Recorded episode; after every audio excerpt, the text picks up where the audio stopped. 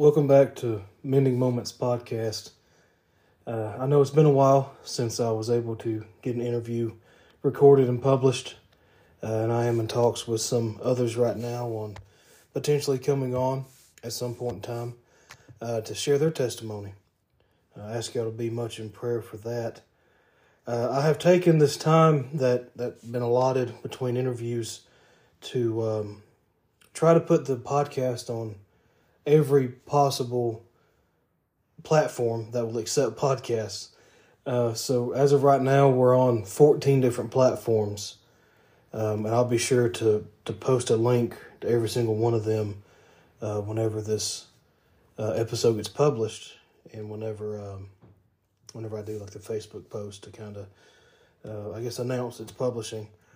Um, been been kind of debating on and, and trying to to see where the Lord had me to go next, and um, I feel like it's it's time for me to share my testimony. And with with this testimony that I'm going to give, it's it's going to be my whole life. I, to say my testimony is just when I was saved, that there's so much more that God has done for me, and and I'm going to share some stories that are, are pretty personal uh, that not everybody knows. I'm not saying I'm going to start naming sins and naming names. We're not going to have the Mississippi Squirrel Revival over here, nothing. But um, but I'm going to share some some personal stories about uh, what God has has done for me and the comfort and the peace He's given me in, in the times of trials and storms. So. But I do want to I do want to start off, I guess, by going back to the beginning and then working our way here, and um, we'll kind of kind of see how it goes. So, um, I was born to Richard, with his first my dad's first name is Richard. He goes by Robert Clark, and Janice Clark, and uh, God has blessed me with phenomenal parents that knew the importance of taking a, kid to church, no matter what. I, I jokingly say I was a little angel as a kid, but in reality, I was a hoodlum I was a hellion. Um, anything I get my hands in, I did. And, you know, of course, there's funny stories in any childhood, but I know I didn't make it easy on them. But they knew the importance of taking a kid to church, and they knew the importance of showing him and teaching him and telling a child, you know, the the importance about Jesus and about having Jesus in your life. And and not only that, I mean, me and my, my adulthood now, my adult life, I can even look at them now and and I know, you know, I, I see that good example they've set for me uh, throughout my life. And but growing up, my, my dad would always tell me, dad was a preacher, and he would always tell me, um, you know, if you ever feel lost, go to the altar. Sometimes he'd tell me that directly. Sometimes he would say, if you feel something stirring in your heart, if you feel like there's something you need from God, something along those lines, he would tell me, go to the altar. And he'd always follow that up by saying, you know, and, and don't get up until you get what you went down there for, or something along those lines. Don't come up until you get that peace, or something like that. He would always, he'd always tell me that. And um, it was one night, I, honestly, I don't remember the date. I don't. I know it was nighttime. I don't remember the, the, the, the date or the time officially, but I know it was a night service. I think it was a Sunday night. Uh, we went up to Community Baptist Church in Mount Airy, Georgia, and I remember being a little boy, and I was nine years old. I took a nap on the way up there. It's about forty five minutes from my parents' house. Of course, me being nine, I was with them, and um, I remember waking up and just feeling different, not sick you know, just felt different. And I didn't really know what it was until the preacher started preaching. Doug Forrester preached that night, and I don't even know what he said. I couldn't tell you where he, what scripture he read. I couldn't tell you what songs were sung. I couldn't tell you anything at all. I just knew I was lost. And I had no hope. And I remember as a kid, I would I'd tell my mom I need to go to the bathroom, and I would just go into the bathroom, and I'd look in the mirror and I would, I'd say, hey, like let's hold it together, Andrew. I'd tell my, I talk to myself in the mirror. Say, hey, we'll just we'll get we'll make it home. And when we get home, I'll pray beside my bed. just me and God. What, what, you know, I just I'll just do that. I'll just do that. And, and in, in reality, I truly believe that if I would have gotten that far to where I didn't pray there that night and give in and, and accept Christ as my Savior, if I would have waited till I got home, I truly believe God would have withdrew that that invitation to be saved before I got home. And I remember being there during altar call and they singing another verse and I just broke down. And you know, my dad sat in the front row, my mom was right next to me. and I just told her I need to be saved. And we went down to the altar. And honestly, I remember taking that first step. That's about all I remember. And I remember getting up and, and telling them that I was saved. Um, don't really remember much of the in between, be honest with you. Um, but I know I had a broken heart and a contrite spirit. And I accepted Christ as my Savior.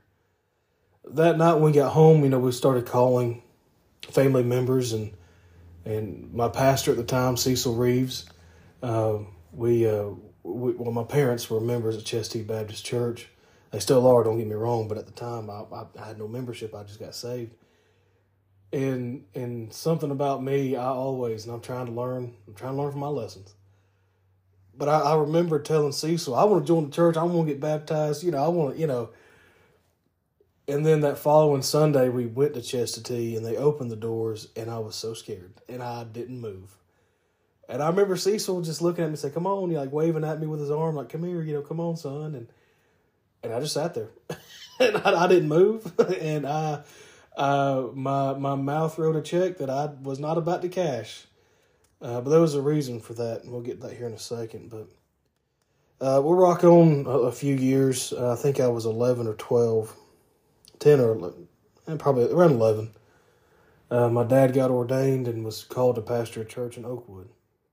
It was, uh, at the time, it was Welcome All Baptist Church. Now it's New Beginnings. Um, I never joined a church, never got baptized, just kind of did my own thing, didn't really think about it. Um, and this is one story I don't, I haven't really told everybody. Um, every Sunday morning, growing up, my dad would turn on the local radio station that played gospel music, and he would play it while he was getting ready. And every Sunday morning, we knew come around 8.30, 8 or 8.30, he's going to put it on. And that meant it was time for us to get up and get ready for church. Especially pastoring a church in Oakwood, living in Dahlonega, it's about an hour drive. And I'll say this, my dad drove down there Sunday morning, Sunday night, Wednesday night, never complained. He was happy to be doing what God called him to do. But this particular morning, I heard the music start. Didn't really think nothing of it, Rolled back over in the bed. And um, not saying I had a vision, nothing like that, but I had, I had a dream, I guess, a dream, where everything was just white. And it was the, it was like the, the purest white. I, I, I wish I had the words to explain all this. Um, it was the purest white I'd ever seen. And it was all around me, above me, underneath me. I turned around, it was behind me. And there was a feeling there of, of peace, knowing no harm was going to come to me.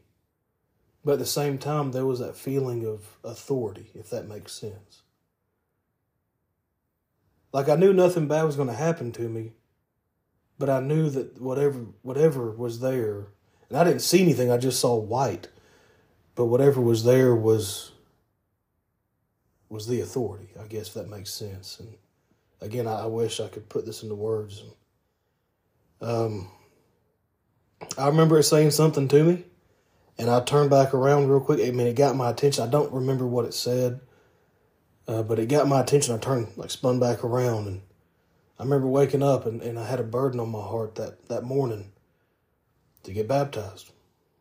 And, um, you know, me being a young kid and scared, I didn't move. Um, God had a reason. So, my dad, I went and talked to my dad that Sunday at church, and I told him, I said, you know, I, I need to get baptized. I need to join this church. And And he said, Are you sure? And I said, Yeah, I, I'm telling you, God told me to. I'm 11, you know, I think around 11. And he said, Okay, we'll, we'll open the doors. And, and my own father got to baptize me. And that was, that's, that's, that's a memory that nobody can take away. Um, and then shortly thereafter, another couple years or a year or two, and I was 13 years old, and, and God told me to announce my calling to preach. And I, uh, I didn't really want to. I'm just gonna be honest with you. Uh, I wanted to run from it. I wanted to do anything else. It's one of those things, you know, Lord, I'll do anything for you, but just not that. And um, but I remember the night that I did announce my calling. I was 13 years old when I announced my calling to preach. Um, I, I, didn't have the opportunity to run very far, and I guess that's a blessing in of itself. But um, there was, I guess, some visiting preachers there that night, or something like that. On I guess a Sunday night or Wednesday night service, and and I just I just remember just standing up after everything and, and just having this I mean, just the weight, it seemed like the weight of the world on my shoulders. It's just like I couldn't, I couldn't escape it. I couldn't run from it no matter where I went, whether I was at school or whether I was at home or just trying to play a video game, trying to distract myself or just watching a movie. It was always just there pressing down on me.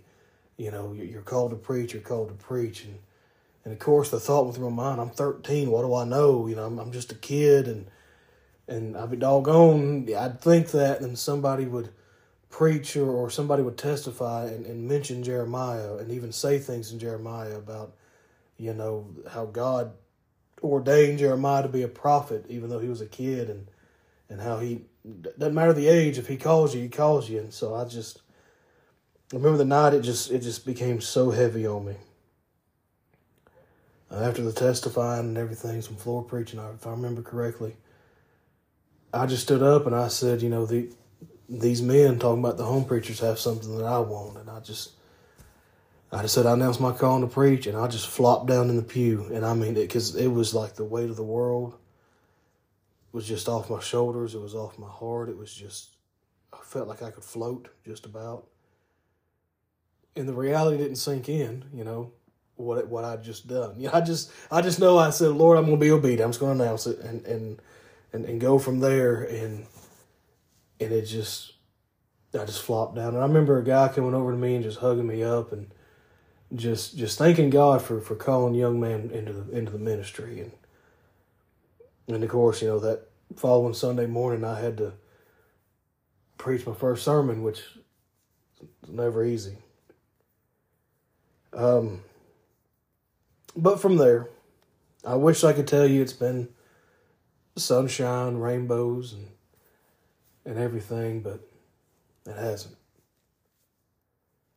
Um, like everybody else, I have a lot of regrets. I've done a lot of stupid things.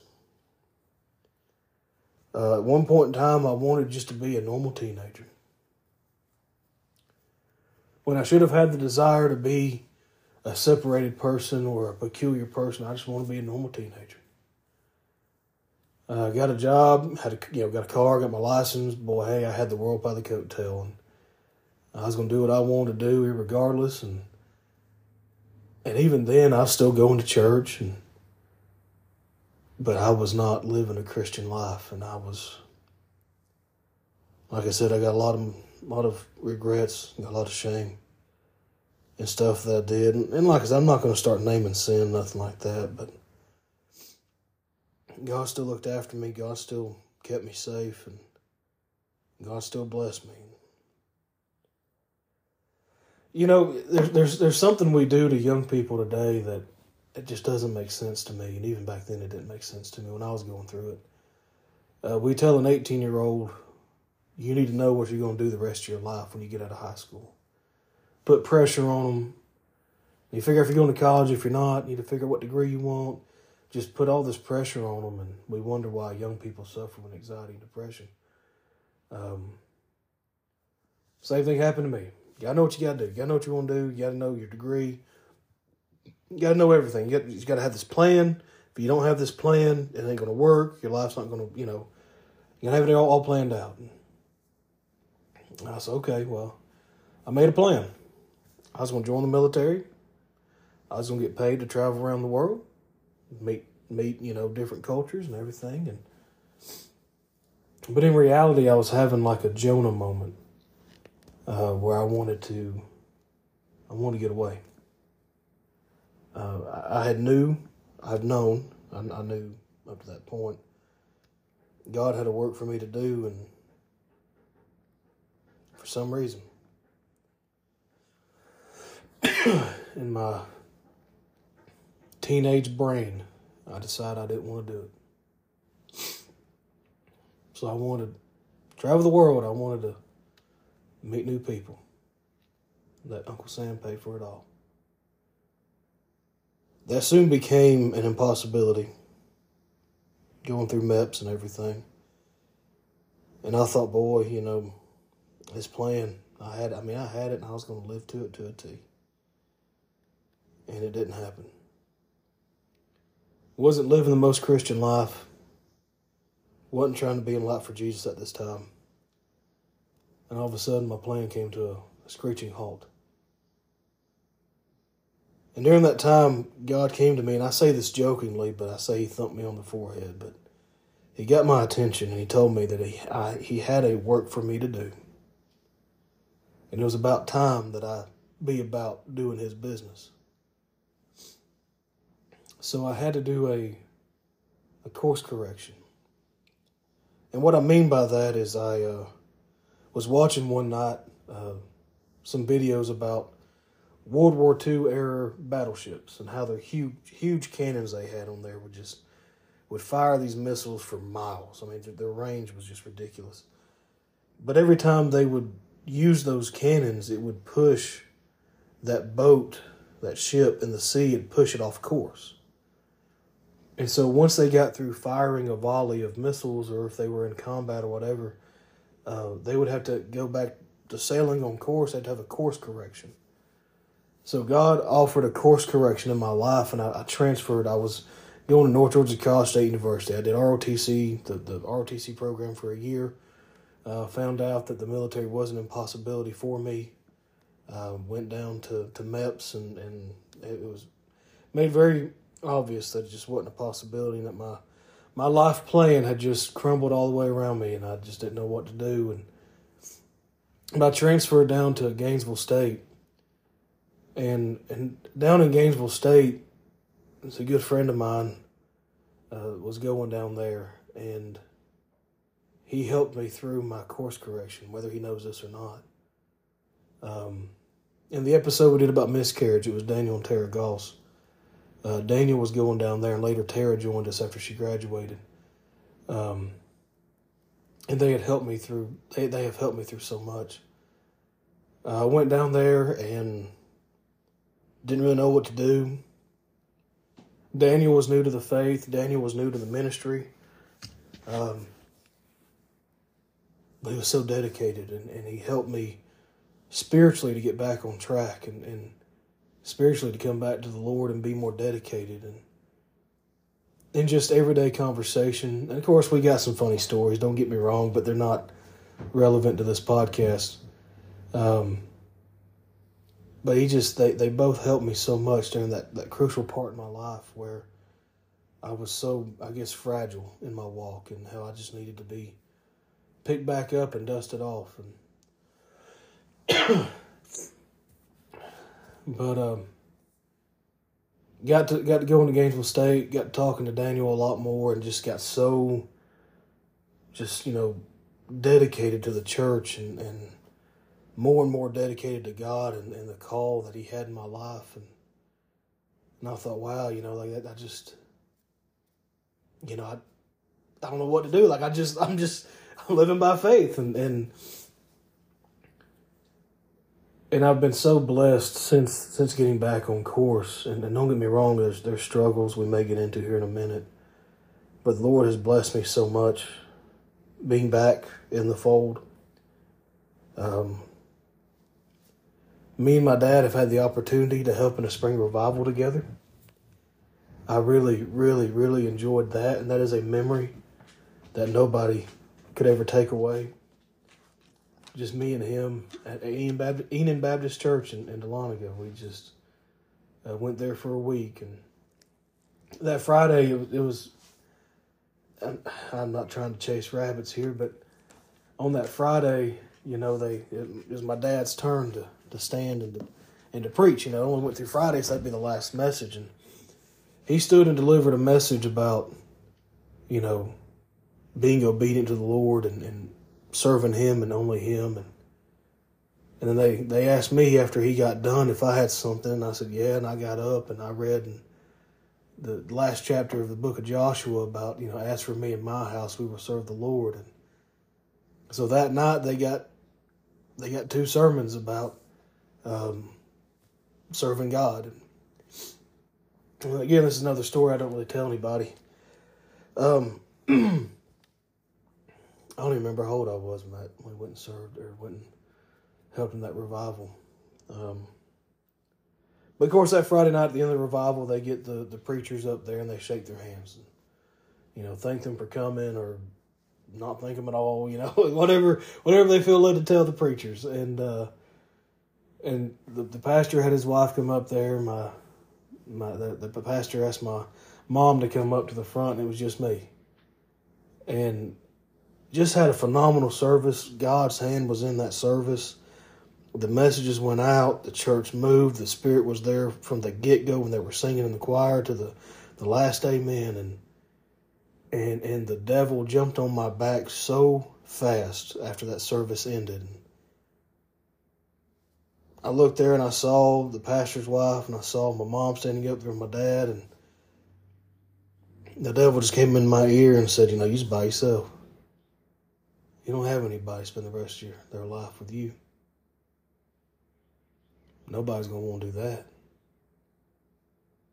And I don't, I don't know about y'all, but when the devil comes to me, there's times he'll lie to me, but then there's other times he'll tell me the truth. And I go, huh. But he, he got in my head. He, he got, you know, that cartoon about the devil on one shoulder, angel on the other. And I just, again, just had a phenomenal service. And all of a sudden I'm getting discouraged. I mean, just a matter of a minute. And the Spirit come by, and I'm not going to say it was a mighty rushing wind. It was just a still small voice.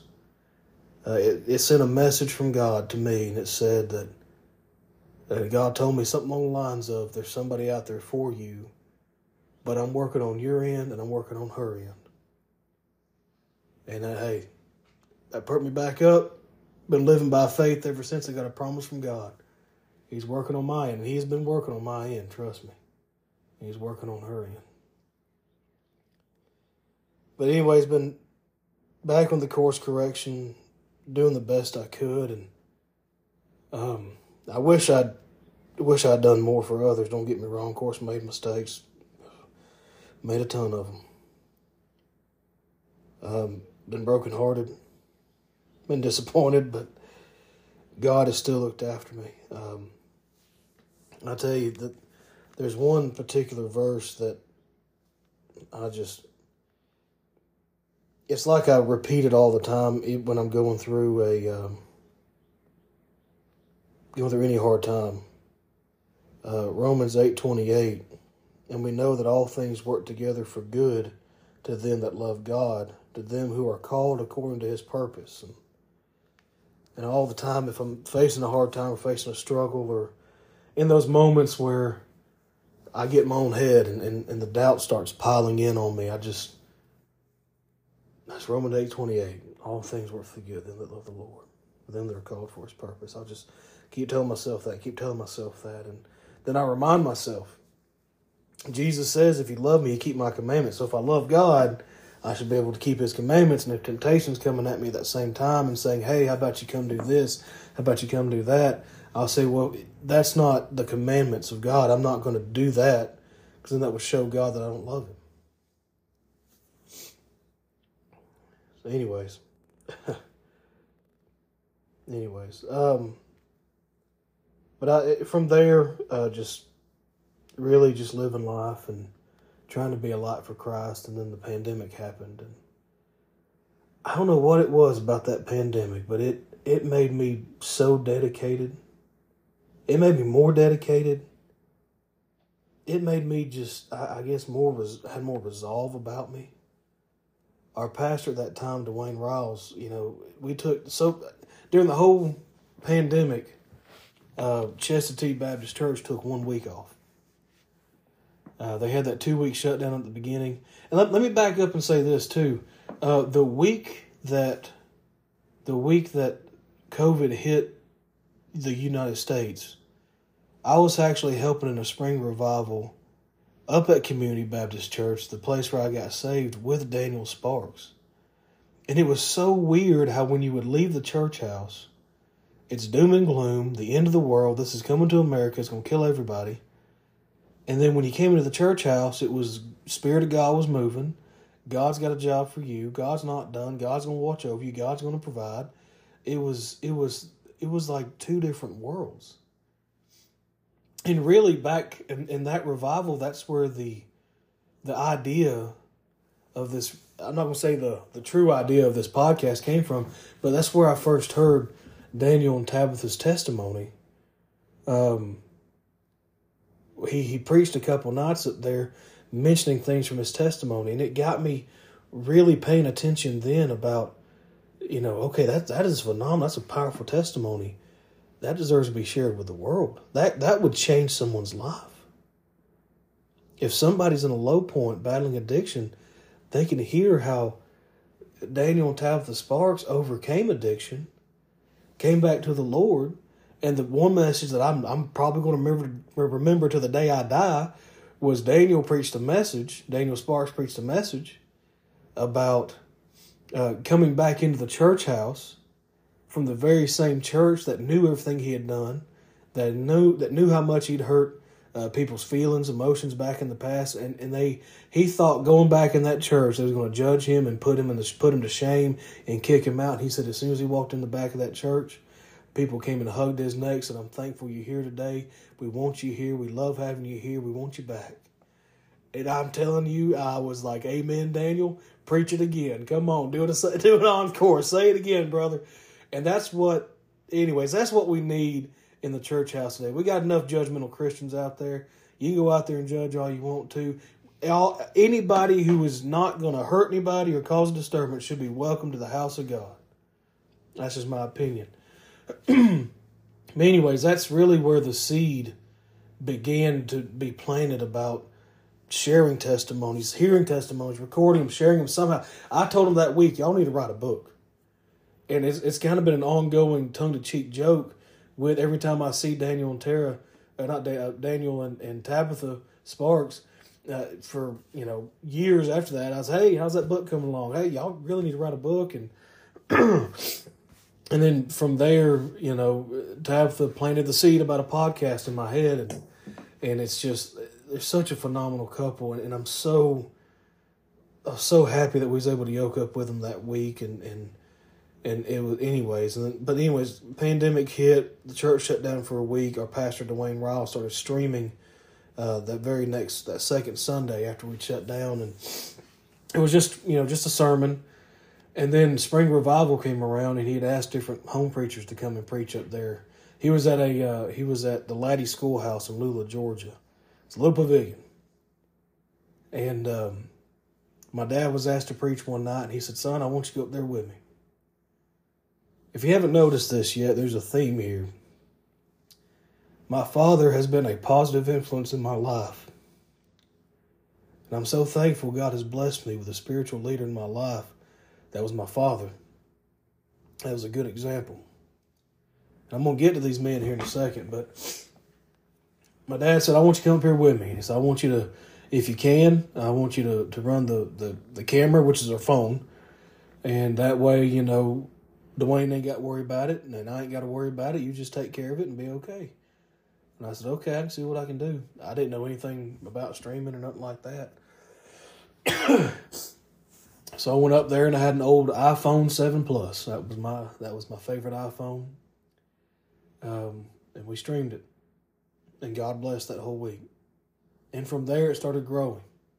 It was just, uh, you know, it'd be the pastor and the preacher, and then it was me with the camera. And then from there, it started growing.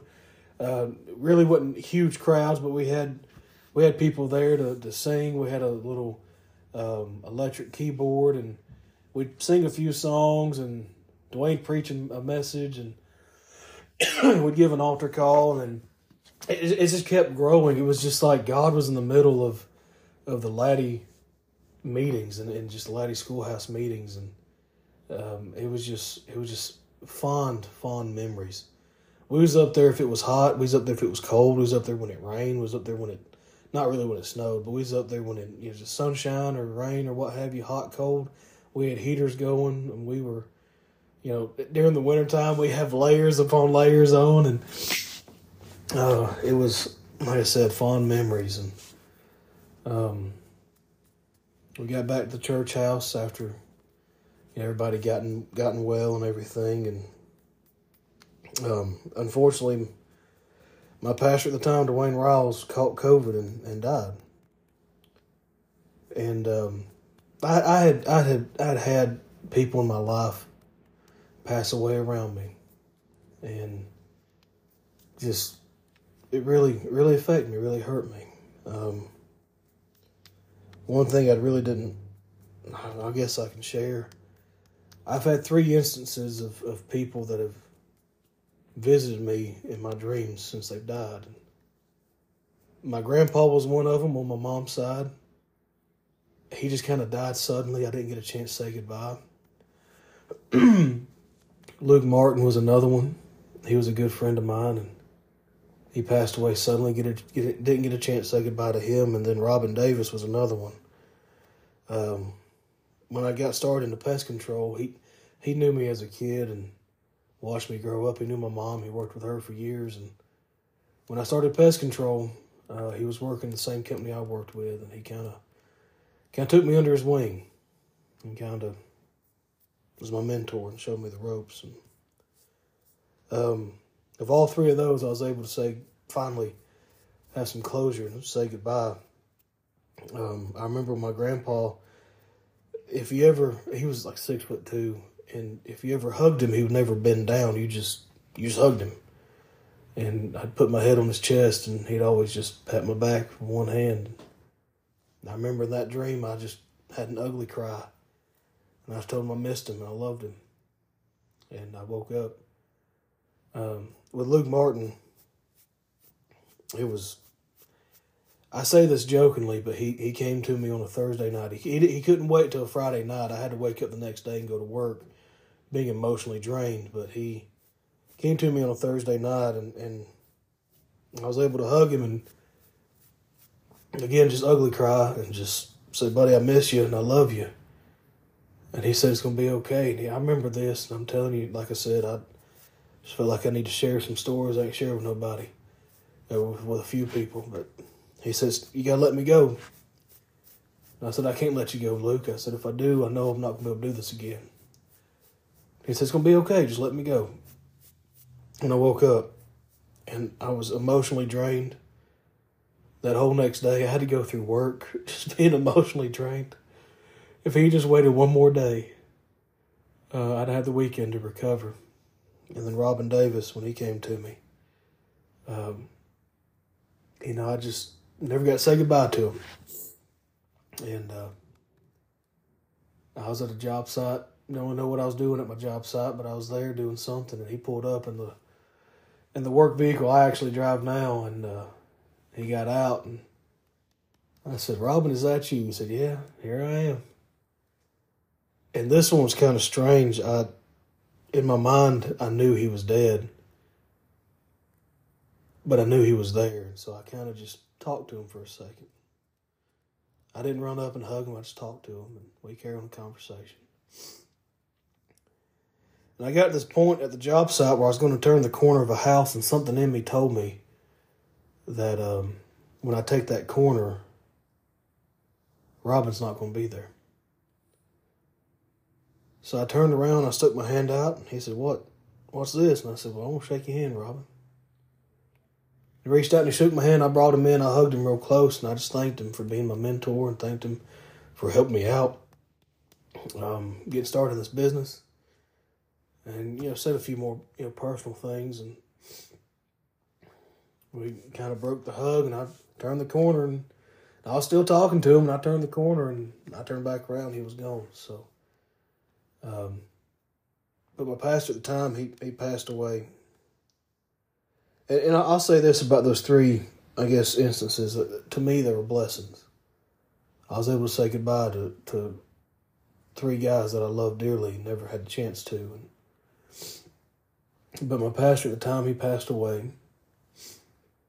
And the family asked me to, to stream the funeral service. And it was at um, Timber Ridge Baptist Church up in Lula. And we just got through a pandemic. we just, uh, I mean, just had this little downtime where, you know, kind of COVID came in waves. So it was kind of at the trough of the wave. And they had the funeral, and the church house was packed. And I saw then just the, the during the funeral, God moved. There was shouting during his funeral. The only thing missing was somebody getting saved, I'm being honest with you. But I saw then that if you are a, a truly dedicated, godly man, that God will will bless you and will provide and all things will work for the good for that man that loves the Lord and stays dedicated to him. And so I kind of got me really thinking and had a, had a burden put on me to to try to be a godly man and and I, I've tried. Lord knows I've tried, and it hadn't been easy. There was one time I hit a rough patch for about a month. I just couldn't seem to do anything right.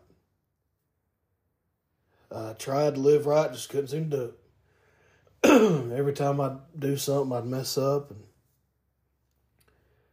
and I was leaving a buddy's house one night, and and and been praying that God would help me be a godly man. And I was leaving my buddy's house, just feeling defeated. And I, I'm telling you this, I, I told the Creator Himself in a prayer that I prayed on the way home. I said, Lord, just give up on me. I'm a lost cause. Uh, I can't do this. I can't be a godly man. I can't live up to your standards. I can't do this. Just move on. Go spend and dedicate your time to somebody that can do this better than me. Just, just move on past me. I just, I can't do it. And about, it wasn't that night, but it was the following Wednesday night. I was heading to church. Felt, still felt defeated. Felt just deflated. Just like I couldn't I wanted to keep pushing on. That's all I knew to do, but I just didn't feel Just didn't feel connected. I guess. I took the left turn to go on. I think the Price Road is the road, and going to Chestatee. I know well a road I get on to get to Chestatee, but and a, a, a, that still small voice came back in the truck, and it it said, "Son, you you're not a lost cause. You lost focus." So again, another course correction in my life. I had to I had to really get down to the business with God and and and in that process as well, uh, the current pastor at Chestatee, uh, Brother Stevie Barrett, um, he's real big in, in the mission work with Missions from the Mountains. he was able to, uh, well, we was able to at, at T uh, through God's mercy and grace, was able to set up a mission trip up to Harlan, Kentucky this past December. And up there was able to help uh, a pre-K uh, full of kids, it's precious kids and, and, their families, and was able to, first and foremost, present the gospel. Uh, Tony Howard preached a phenomenal message up there. One lost soul got saved, praise God. Um, but up there, it's kind of a story I hadn't really told many people either. Um, we went there to kind of drop off everything and at the at the pre-K there, and was going to the youth was going to head back to the soup kitchen help out there, but um, the following morning we was kind of getting ready um, for the message for the service and and to hand everything out to the kids and they asked us if we wanted to go back and meet the kids and yeah, you know, we, we love we love meeting people. I love meeting people, and again, just precious little kids, and we was back there at the that's having breakfast, and I was. I, me being me, I just go in make myself comfortable. So I pulled up a chair and I sat right down with those kids, and I was kind of playing with them. And this one little girl just looked at me, and I mean, just being as serious as she could be, she looked at me and she said, "You know, I ain't got no Christmas presents." And I mean, just how much I take things for granted, and and I, I just started fighting back tears, and I just said, "Well, how about we wait just a few minutes and see?" Uh, I, I didn't really know what to say, um, and I had I had to get up and leave at that point. I was I was it, it I was blindsided, um, but I, experienced every emotion during that mission trip. We helped out in, in the soup kitchen. I was blessed to be able to lead a devotional, and um, we saw one soul get saved or accept Christ as her Savior, and I just felt every emotion up there between good and bad, and, and in my mind, I, I see how God has worked things out with Dwayne Riles during the pandemic. He kept preaching about you got to get back out there, you got to keep working for God, and then our very next pastor is is very involved and is very passionate and very uh, very passionate to, to go and, and to give the gospel, present the gospel to others, to go out there and, and to be on those mission trips, even do uh, missions even around our neighborhood. And um, that's kind of kind of my testimony. Just um, I've been blessed. Don't get me wrong. I've made mistakes and I've come up short so many different times. Uh, there's there's one uh, particular scripture in, in Psalms. Um, I talk about you know the the different verse um, in Romans eight twenty eight. Uh, this verse in Psalms. I, that, let me just read it. It's it's Psalms thirty four eighteen it said, The Lord is nigh to them that are of a broken heart, and saveth such as be of a contrite spirit. And I know we present that and say, you know, well, that's, you know, salvation kind of thing. But, and I know even when I was talking about when I was lost, I had a broken heart contrite spirit. But even since then, I've had a broken heart several times. And uh, I've had that guilty spirit uh, so many times. I've, I've messed up, made so many different mistakes. But, time after time, kind of, I know I'm jumping different scripture, but time after time, um, I'm able to go back to God whenever I am broken, and kind of just give Him back the pieces that, that are that are broken off of me. It may be a chip, it may be a full grown, full blown piece, but uh, time and time again, He's able to kind of mend me back together. I'm so thankful for that. Uh, and Jeremiah chapter 18 is kind of where I get the, the pottery image from. And at the potter's house, you know, the, the clay was marred in the potter's hands, but he just started over. And in those times where I do bring back those broken pieces, he doesn't shame me. He doesn't, uh, you know, exasperate me. Yeah, there's times he may chastise me, may, you know, make sure that I've learned my lesson, but he doesn't exasperate me. He doesn't throw me away, grind me down to powder he just begins to mend me back together, and I'm so thankful for that. And that's just been the story of my life. Uh, there's a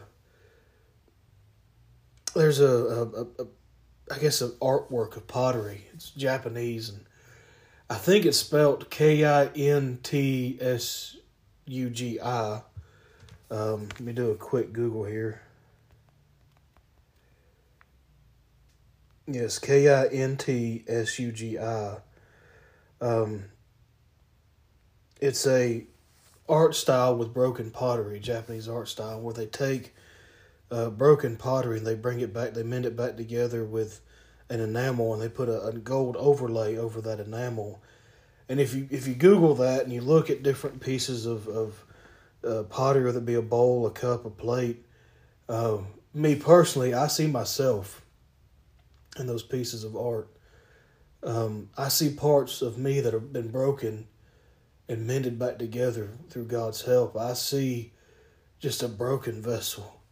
Time after time, coming back to Him saying, Lord, I, I messed up again. Lord, I broke again. Lord, I stumbled again. But instead of throwing away that broken piece, that that's useless, we're able to mend, mend my life back together. And going back to the whole Psalms, he, he's near to the brokenhearted. Um, I heard a guy say it like this, and, and I, I really enjoyed his analogy and on this. Um, the guy that was talking about the scripture, talking about how he liked looking up at stars, and I do too sometimes. It, it really just makes me think about how big God really is. And but anyways, uh, he said in his mind, whenever he gets brokenhearted, he likes to think about this image in his head about how God could be light years away working on this star. And whenever he hears the sound of his child crying out to him with a broken heart, um, or whenever he hears the sound of his child's heart break, he just stops what he's doing and he may allow it to go on through whatever natural means of laws of physics or what have you, but he comes right back right next to where his child is. And there's so many times in my life I've had a broken heart and I've been broken and, and God has been right there next to me the whole time. And I'm able to cry out to him and just say, Lord, I broke again.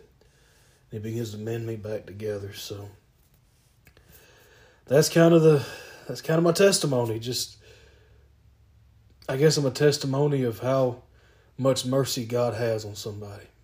I tell you and, and and I tell you, God has put on my heart to help disciple men, and and we see society where the man is taking the back seat, and and but I tell you, it, it's time for us to go out there and and to, to teach them and show them what it means to be that spiritual leader. Uh, if we want a revival to start in this country, it starts at home. Uh, it starts with the man. But again, I guess that's just my, my testimony, what God has kind of put on my my shoulders the burdens on my heart to to go out there and to share just how merciful God is through how gracious God is through different testimonies and to go out there and, and to try to disciple men and teach them and show them the right ways to be that spiritual leader. God's blessed me to, to be able to lead a men's Bible study every fifth Sunday at my home church and if you're ever around the area on Fifth Sunday night, come on by Chestatee. We'd love to have you. We got a women's Bible study too, but yeah, I guess I guess that does sum up my testimonies. Just how gracious God is and how much mercy He has and patience He has to His creation, to one of His children. So we're gonna close out with a word of prayer. And again, I thank y'all so much for for tuning in and listening to this episode.